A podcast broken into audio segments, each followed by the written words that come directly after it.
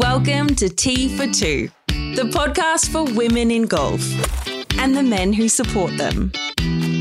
With your host, Karen Harding. Welcome. Our guest today is something of a history maker. Hannah Green has further stamped her place in golf annals by becoming not just the first female to win one of the WebEx Players Series mixed gender events in Australia, but the first woman to win a four round mixed gender tournament on any major tour in the world. In doing so, she has succeeded in making a strong statement about women professional golfers, as well as placing Australia in the spotlight. To say her achievement has created news is an understatement, with it receiving attention on major news outlets around the world, as well as global golf forums. Hannah is no stranger to big achievement. In 2019, she became a Rolex first time winner on the LPGA Tour in no less than one of the game's majors, the KPMG Women's PGA Championship. This was the first wire to wire victory at a major since 2011 and the first major win by an Australian since her mentor and good friend Karrie Webb in 2006. Hannah has also represented Australia in the 2021 Olympic Games in Tokyo and later in the year won the $1 million Aon Risk Reward Challenge. Through it all, she has remained someone with a down to earth attitude, a commitment to giving back, and a tremendous ambassador for the game and for women's golf. We are very fortunate that she has been able to spend some time to talk with us today. Hannah, hello. Hello, thank you for having me. Well, Hannah, you've made a pretty good start to your 2022 season, winning your first two starts of the year, and, it must be said, making quite the impact in doing so. You're winning both the Vic Open at 13th Beach and, in particular, the Players Series Murray River at Cobram Barooga the following week has caused people in every corner of golf and even outside of golf to celebrate what you've achieved. What does that look like from the inside looking out? Yeah, I mm-hmm. guess I didn't realize how significant my win on Sunday was winning in Cobram. I didn't realize that I was going to be the first female worldwide. I thought it was just going to be within the player series and within Australia. So to see the impact that it's had, the event, as well as, you know, being on front pages in the sport and things like that, it's been a huge outreach here in Australia and around the world. How would you describe the wins themselves, Hannah? Did they feel comfortable or were there moments where you just had to grind? Definitely, Vic Open was a bit more of a grind. Playing against Whitney Hillier, a fellow Western Australian, she had a really good front nine in the last round, and I wasn't going so well. So my lead dropped to two, which is still a good buffer, but I was starting to feel the nerves as I think I was one of the favourites to win the tournament. But I feel like Cobram was a little bit easier because I had the experience from Vic Open and yeah, just the experience from other tournaments on LPGA as well. So I was still nervous. It's still very important to me to win on home soil and, you know, play these events back here. You came back to tournament golf after a long break, around three months spent in Perth working hard with your coach, Ritchie Smith, as well as freshening up for the year ahead. What were you working on over that period that was shown to best advantage at 13th Beach and at Cobram Barooga? I think we were just continuing the form that I, the progress I was making in 2021. I had a really good preseason, and the first six months of the year, I got off to a really hot start. So we were working on similar things. I've added a bit of length the last couple of years to my game, and just continuing to search for that. But I feel like my body's in a better physical state than it has been, and it's always nice when I come home. It kind of resets when I take that time off. So we've just been working on the same things. I feel like now as the level that I am, there's not going to be too many big changes. It's just always making sure that I don't get too far away from what we're trying to work on. On paper, the Vic Open Championship is your biggest win on Australian soil so far in terms of event status. But for impact, it's hard to go past the TPS Murray River at Cobram Barooga, isn't it? Yeah, definitely. I've played Vic Open for probably nine years now and um, only 25. So I've been fortunate enough to play that event for so long, but I felt that it was important to play the Players Series tournaments, especially since I haven't really played anything in a couple of years with COVID, you know, restricting us. So yeah, the amount of outpour that I've gotten from that event I feel like everyone that lived in Barooga really wanted me to win the event. So I just felt the support from them and everyone on social media. Female golfers have won mixed gender pro-ams over one or two days, including actually Momoka Kobori, who performed well over those two events herself. There's never been a 72 hole professional event until now. At what point did the significance of your doing so kick in?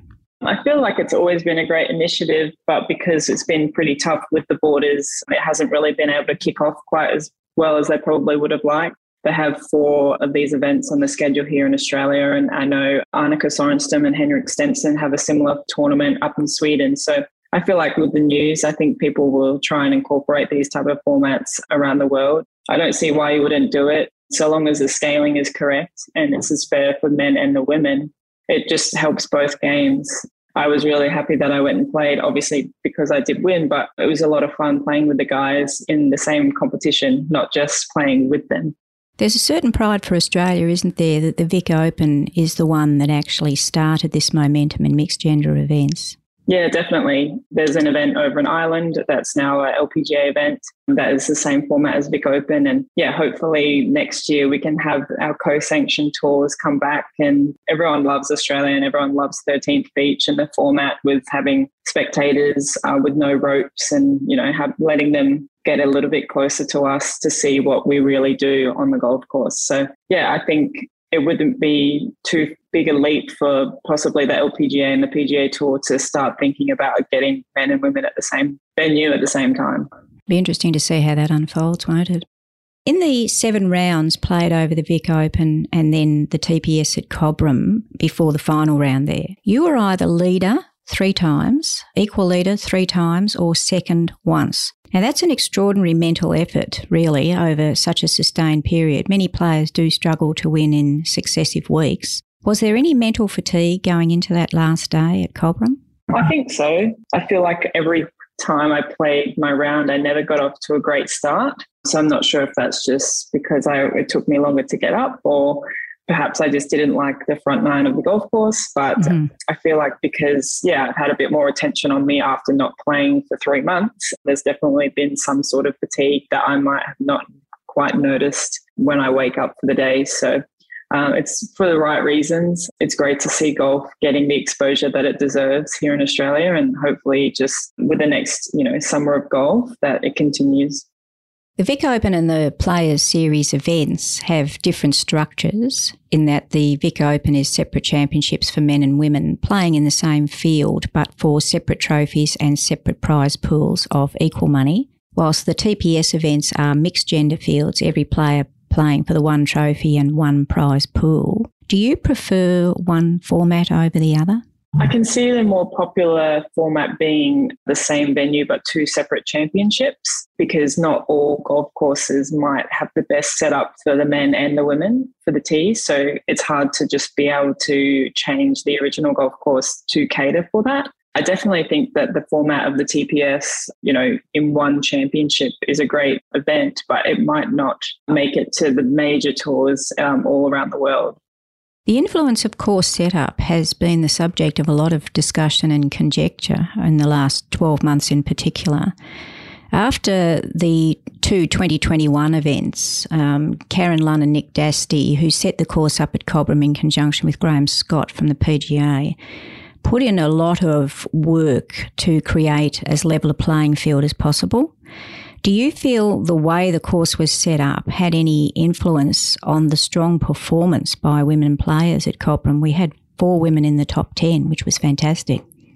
Yeah, I, I would say that Cobram last week, there were a couple of holes that perhaps were a little bit shorter than what the men would, but I think with the scaling, you know, they were they were looking to see the probably the longest hitters on tour. Um, and Cobram was quite unique. It was actually a lot of dog legs. So it just depended on how aggressive you wanted to be off the tee. If you strategically played, you know, to the middle of the fairway and didn't cut corners, you probably would have had similar clubs um, in. But with me being aggressive like normal on the golf course, um, I was always pretty much hitting driver and trying to get the shortest club in my hands as possible. So um, there's there's going to be courses like I think Rosebud um, they're, they're probably more similar clubs in length, um, but with Cobram was a little bit shorter for the females. But I'm pretty sure Bonnie Doon's pretty similar, um, and that's a real championship golf course as well. So that'll be um, a good test for both the mm. men and the women.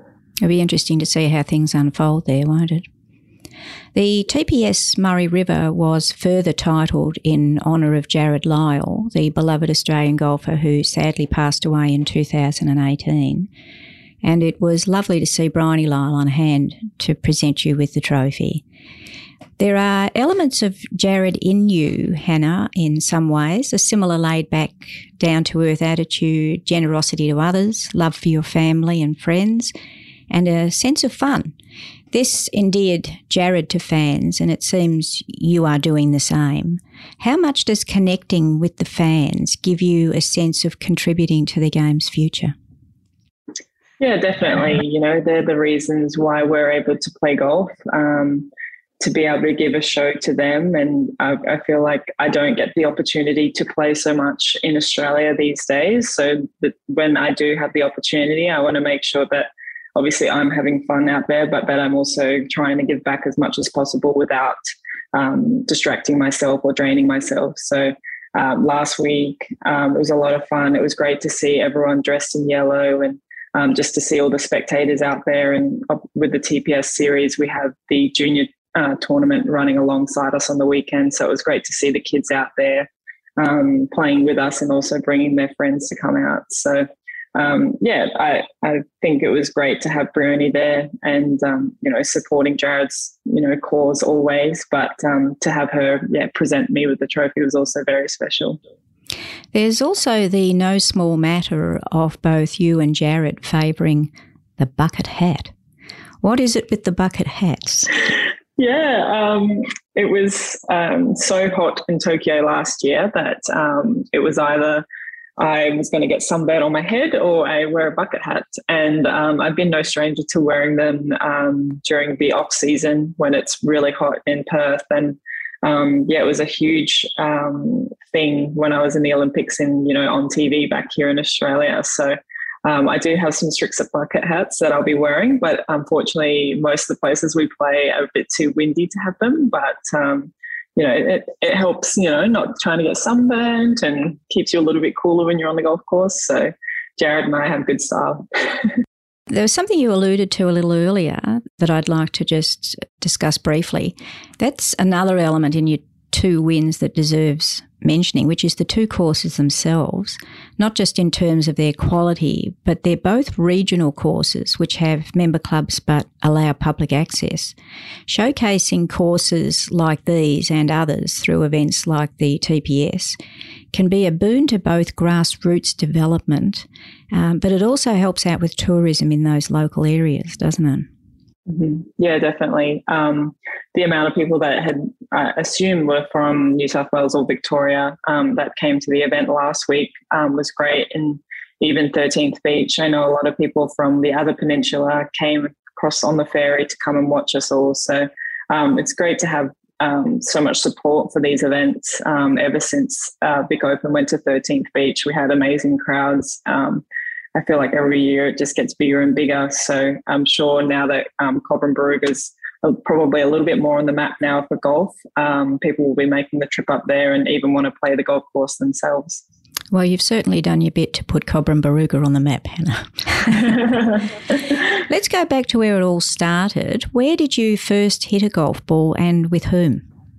Um, so my dad is the golfer in the family. Um, I'm an only child, and my parents wanted me to go out onto the golf course when I was quite young, just to go out with dad and um, watch him play. So he uh, plays at a golf course called Hillview Golf Course, which is uh, public and um, near Kalamunda, kind of near the hills in WA. So he to this day still plays there with his social group. Um, and yeah, that's where I found the love for it. Um, I wanted to try and you know hit golf balls, hit some putts, and then eventually I was hitting too many shots that I needed to get my own set of clubs, and um, just started doing clinics. I'd, I'd say that's probably the most popular way that a lot of us females on tour have gotten into golf um, through our fathers or a family member wanting us to play.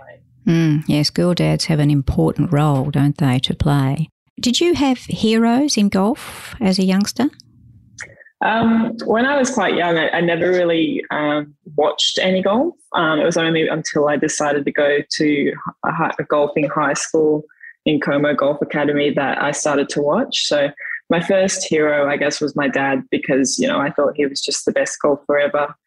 Um, and he was obviously teaching me, so I looked up to him. But um, once I yeah decided to go to Como, um, that's when I started to watch a bit more, and that's when Karrie was um, also winning tournaments on tour. So she became my idol pretty quickly, and um, obviously great reasons.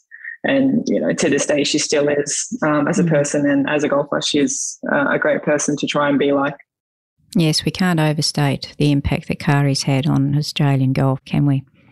At what age and stage did you join Mount Lawley? Um, so when I first started playing golf, I was probably nine and a half, ten years old, and then it, I actually joined um, a golf club called Hartfield. It was pretty close to Hillview, um, where my dad still plays. And I was only there for probably six months just because there was only myself and one other junior girl. Um, so at the time, I was playing some, you know, at back in the day, Graham Marsh Junior Golf Foundation tournaments. So playing at other clubs, and that's where I met um, a lady, Shirley Reynolds, um, Shona Gobby, and Sue Thompson, um, who were members at Mount Lawley, and told me that there were seven or eight other girls similar age. So I would have been probably 11 or 12 when I first joined there. And um, yeah, haven't looked back since. I'm very mm. grateful that um, I'm a member there and, you know, the support that I've had from them over the last, yeah, 10 to 15 years. You mentioned the incomparable Sue Thompson, who puts in a lot of time nurturing the young players there. What role does having somebody like Sue help with the young players and their own development? Yeah, it's huge to have someone that gives up their time um, to see others try to succeed um, I think we have the most female members um, in the state of Western Australia at Mount Lawley. Um, I heard nearly 20 to 30 girls, um, which is amazing. Um, and yeah, it, it, makes a big difference if there's someone able to coordinate everything. Um, the girls and guys do junior training on Tuesday afternoons. they're starting to do some stuff not just for pennants as well. So um, you know, it's great to see so many kids at the golf club practicing because back when I was practicing after school, there wasn't too many of us. So yeah, it's very important to have someone so dedicated, um, yeah, to, to the juniors. When did you start working with Ritchie Smith? Um, so I think I would have been probably 12 when I first started working with him. Um, I had just made the junior squad. Um, and I was working with a coach at Mount Lawley, um, Duncan Kegg. But with you know how I wanted my golf to progress, I decided to start seeing Ritchie, and yeah, haven't looked back since. So it's great to have had such a long relationship with him, and um, also all the other coaches that I'm still currently working with. Um, nearly everyone's been in my circle for the last ten plus years. There's uh, one member of your coaching team we should mention, and that's the quiet man in golf, Ryan Lumsden from Q Golf, who's become a friend as well as a service provider. Ryan's record working with major winners and top players and coaches is outstanding. What does he bring to you both as a coach and also as a friend? Yeah, he's looked after me ever since I met him. I'm not sure if that's because of my Scottish heritage or, but. Um, well, John Huggins trying to claim you, isn't he? yes, he's definitely trying. No, I've known Ryan for so long, and um, you know he's always had my back. Um, we haven't been able to see all that much of each other the last couple of years because of COVID, but um, I actually did my hotel quarantine in Adelaide uh, before the Olympics, and um, he picked me up and took me to the airport. He came and brought me food and puzzles and everything. So it's not just um, golf that he helps me with. He's um, always been there, so I'm, I'm very grateful for him, and um, I hope that he, yeah, doesn't always stay behind the scenes and you know gets himself out there and acknowledges that he, he does. He, uh, of course, was born in St Andrews, and you had a rather fun game there together, didn't you?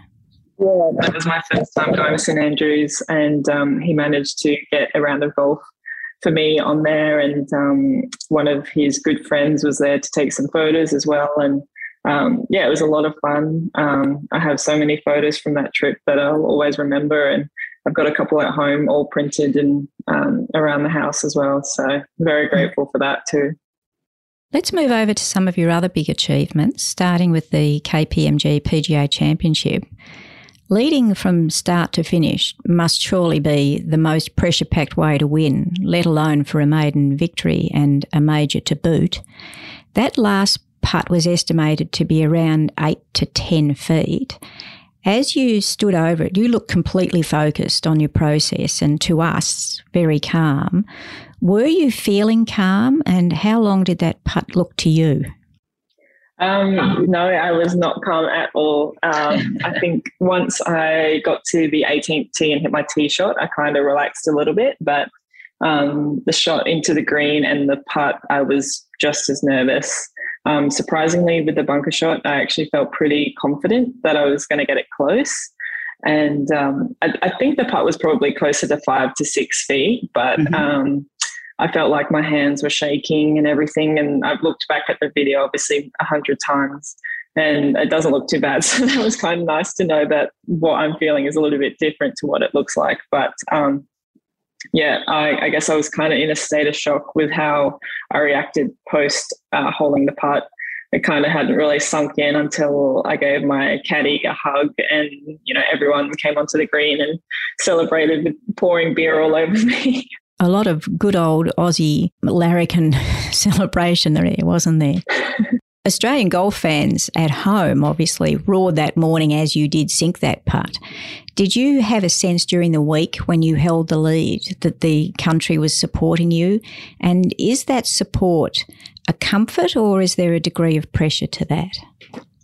Um, yeah, my social media blew up that week so that I actually had to turn all of my notifications off so that I wouldn't get so caught up in what I was trying to achieve on Sunday. Um, you know, I obviously had messages from people that, you know, are close to me and I responded to that. But um, I tried to stay off my phone as much as possible. And it was great. The environment that I was in that week, um, sharing a house with Karrie, Jared, Su, and a couple of the girls, Grace and Becky. Um, we had a barbecue that Saturday night, invited a few more Australians over and just distracted myself from the situation. Um, and I'm, I'm, very fortunate that I'm a great sleeper. So that Saturday night, um, I think I got eight or nine hours of sleep. Well um, so yeah, that was good. But um, I definitely felt the pressure, but it was different. It was, I guess, I was more excited about it versus being nervous about it. Um, I guess nerves are some a, a good thing sometimes. So obviously, it means that something's making you excited or wanting to have it. So it's only natural. Um, some people face it better than others, but in that moment, um, I was more excited, I think. Well, it's good to be engaged, isn't it? It's only when it starts to paralyse you that you're in trouble. yes, exactly. Uh, tell us about the experience of competing in the Olympic Games in Tokyo last year, where you tied fifth in the individual women's section yeah, it was a lot of fun. Um, I wish I could have gotten the full experience. I didn't stay in the village or even visit the entire week. Um, the golf course was about an hour and a half uh, car ride, and then by the time you got from the, actual village to the car park, it was another 30 minutes. So to travel two hours just one way um, was not something that we decided to do. So we just got a hotel instead. Um, we had the entire team, well, not everyone, but most of our team um, staying at the hotel um, and just was in our little bubble there. So it was a lot of fun. Um, it was great to see so many people that I hadn't seen in, you know, 12 to 18 months. Um, it would have been amazing to have spectators as um, women's golf in Japan is so dominant over there, but there were that many volunteers that they you know, were clapping and applauding us when we did things really well. So um, it was amazing to see the support that I had as well from coming, you know, from home. Um, but yeah, it was great to be in contention and tried my best on the back nine. I, I would have wanted no rain delay. I think that could have, you know, bettered my chances on possibly getting a podium finish. But I'm very grateful for the experience. Well, the charge certainly had Australians sitting on the edge of their seats. I can tell you that much. yeah, definitely. Uh, now, there's also the million dollar prize for the Aon Risk Reward Challenge, which you won at the end of last year. Um, you've said that you'd like to buy a house with that. Have you had any luck with that so far? No, um, with the market being so crazy, I mean, everywhere in the world, but um, even Perth, I have not found anything that I like. But I think I'm going to wait as I will be obviously on the road for the next nine months. Um, I will be returning to Perth, but I don't want to put too much pressure on myself and don't want to rush into things. But that's definitely going to be the next uh, big purchase. So hopefully within the next 12 months, I can find something. The restrictions around the pandemic have, as you say, affected your playing schedule quite a bit, including forcing you to miss the inaugural WPGA Championship in Queensland earlier this year, won by your very close friend Sue O. Is wrestling with Su and others next year for the Karrie Webb Cup one of your goals going forward? Yeah, definitely. Um, I was super bummed when I um, decided that I had to withdraw from the tournament.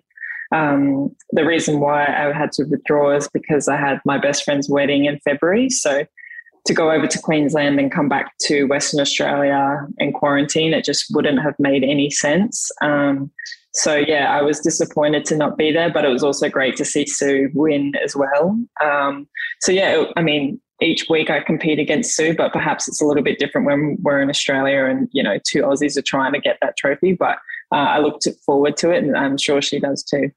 You've been doing quite a lot of mentoring yourself, such as doing a webinar during the Player Series Rosebud and spending a lot of time with young fans as well as playing with emerging players, both at the Vic Open and at Cobram and on other occasions. What is the most common question that they ask of you? Um, I would say when like practicing um, you know the transition from when you're in school to then you know possibly finishing school and just how you you can use your time wisely i think that's probably the most common question i get um, and I, I don't know if i'm the best to answer it as i really wasn't at school all that much in my last two years but I mean, everyone's so different. So I, I, tell them what I do, but I tell them that it's not the way that has to be done. So everyone is, yeah, so unique in that sense. And I guess that's why I enjoy the sport so much because we do also get to choose our own hours and put the motivation in ourselves. Is there a question they haven't asked that perhaps they should, do you think? Um, I mean, even though I'm I'm a professional and I've been doing this for six years, there's still so many things that I learn along the road. So even I sometimes have questions for others that I didn't really think of. But um, I'd say most of the questions that they ask are fair. You know, what's it like when we travel over in the States and things like that. Um, but I don't really think I, I can remember anything off the top of my head that they might or should have asked or I should tell them about. Hannah, the latest Australian major winner is Minjee Lee, a fellow sand sandgroper. At the Vic Open, besides yourself as the winner, the leading amateur was Kirsten Rudgley, a very talented player from your own club, Mount Lawley. Uh, Whitney Hillier was great over the summer events. Um, at Cobram, the equal runner up was Hayden Hopewell, an amateur from Royal Fremantle, and young Sheridan Clancy from Lake Karrinyup won the junior section. Is there something in the water in WA to be producing so many quality golfers at the moment? I've been asked this question quite a lot over the last uh, 24 to 48 hours, and I'm not really sure what it is. Um, I think we all um, derive off each other's successes. Um, we all are pretty close knit over there. Um, a lot of us see the same coaches, um, so we're seeing each other quite often and um, practicing together and being competitive. So I think it's great that now things are going to start to get normal for West Australians and we can continue to compete um, at a professional level and at an amateur level. So it was great to see both Hayden and Sheridan have such great weeks last week. And um, Kirsten obviously had a great week um, at the Vic Open. And hopefully, with the Athena on this weekend, she can come out a, a victor as well. It'll be interesting to see how they all go from here. I think we can expect to see some really good things from not just the ones we've mentioned, but some of the others that are developing over there. Now, we can't let you go without mentioning the now famous Shoey. You had Monica Marchesani from the National Golf Club on your bag for the Vic Open and at Cobram, and she joined you for the second shoey, which must have been some kind of an experience for her. Uh, the important question out of all of that is Did the pair of you go to the local chemist for some antibacterial mouthwash on the way home? that was definitely not on our mind at all. Um, I don't think, I'm hoping the, the uh, alcohol wasn't in the shoe long enough for it to go quite that far, but um, luckily Adidas is uh, sending me some new shoes, and I think Momoka has already washed her shoes a couple of times. Um, yes, this hopefully this um, as much as fun as a shoey was with Momoka, I do hope that that's my last one for quite some time, even if I do continue to win championships around the world. Well, between the bucket hat and the shoeys, you've become something of a cold hero as well as a champion golfer. How does all the extra media attention sit with you? Are you comfortable with it?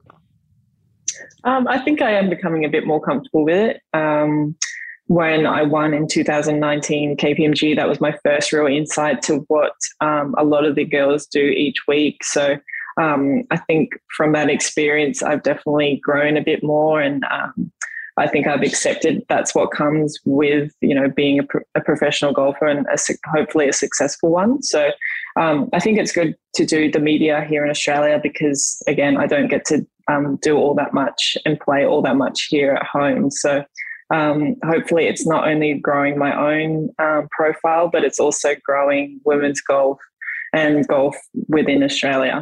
Hannah, what are your goals going forward for 2022?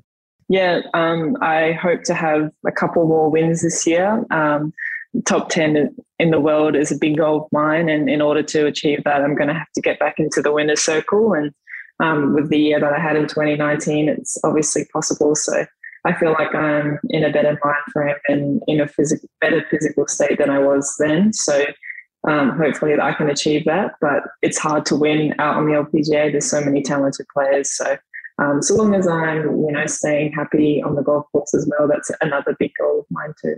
Hannah, it's just been fantastic to talk with you today about all your wonderful achievements so far. And no doubt there are many more ahead of you as well. There's a lot of claim on your time now, more so than ever. So we thank you for so generously giving so much of it to us today. And we're waiting to see what the next post victory celebration looks like. Maybe not a shoey, but definitely celebrating. And thank you for having me. I hope you've enjoyed our time with Hannah as much as I have. Hannah's achievements are all special, but this particular one is one for all time, and it couldn't happen to a better person. Hannah is very mindful of the role her growing profile in the game can have on encouraging other women in golf, and her talking with us today is a fine example of that respect. If you've enjoyed this episode, please let fellow golfers know we're here either by word of mouth, sharing a link, or leaving a favourable rating or review. The more people who come to the show, the more visible we can make the stories of women in golf and of the men who support them. If you'd like to have new episodes delivered completely free of charge to your phone as soon as they're available, you can hit the subscribe button next to the T for Two podcast on your phone podcast app. And if you have any questions or have someone in mind whose story you think might be interesting, please feel free to shoot me an email at hello at t42.com.au. T for Two is produced on the traditional country of the Bunurong people of the Kulin Nation in Victoria and offers respect to their elders past, present and emerging. I'm really looking forward to catching up with you for our next tea time together. Our next guest is also someone whose story you will enjoy, so look out for that one. Until then, have fun in golf. Thanks for listening to T for Two.